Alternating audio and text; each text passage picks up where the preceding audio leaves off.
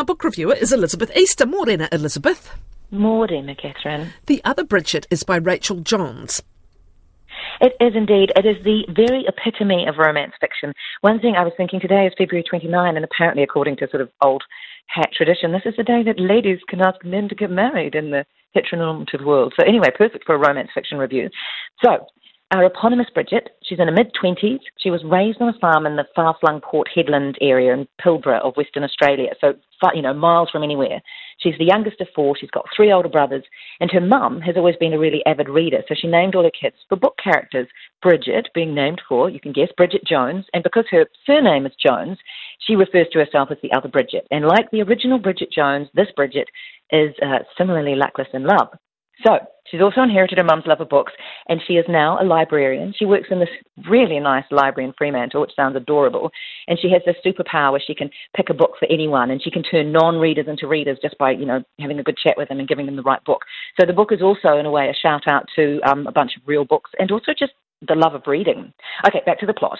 So, like the real Bridget Jones, early in the piece, our Bridget finds herself with two suitors.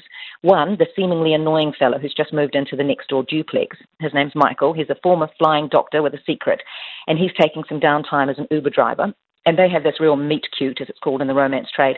And Bridget comes home late one night, tipsy from a staff do, and she's dressed in a sexy bunny suit. And at 2 a.m., she confuses their front doors, knocks on Michael Sullivan's, and he is understandably a little bit annoyed.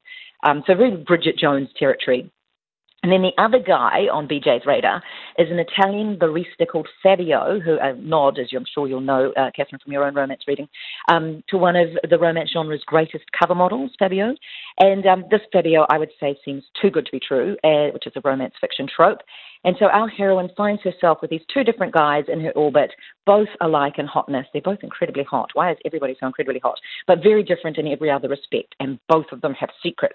So Bridget, she's navigating the pull of her heart and her loins with regards to the two dudes, and her backstory is actually really sensitively revealed because she used to be have a terrible crippling eating disorder when she was a teen, which is partly how I guess she became an avid reader when she was that age. We've also got a teen reader with cancer whose spirits Bridget lifts with ideal book selections. We've got a book group of seniors who all have quite sort of well-fleshed out stories. We've got her library colleagues, so there's a lot going on in this little Fremantle library. But Bridget finds herself dealing with all of these different people with their needs and wants and their book requirements, and also navigating her feelings for these two very different men, and things go off the rails more often than not, as happens in a romance, and it all adds up to actually a really readable, rollicking book. And it's also a love letter to libraries, to books, and the power of friendship.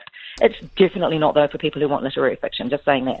It is not going to win a Booker, but it's homely, it's warm, it's a little bit saucy, and, you know, I'd say it sticks to the tried and true tropes of the genre and is an undemanding read with heaps of heart. What do you reckon? Very good, Elizabeth. Thank you. The Other Bridget is by Rachael Johns. It's published by Penguin Random House and costs $38.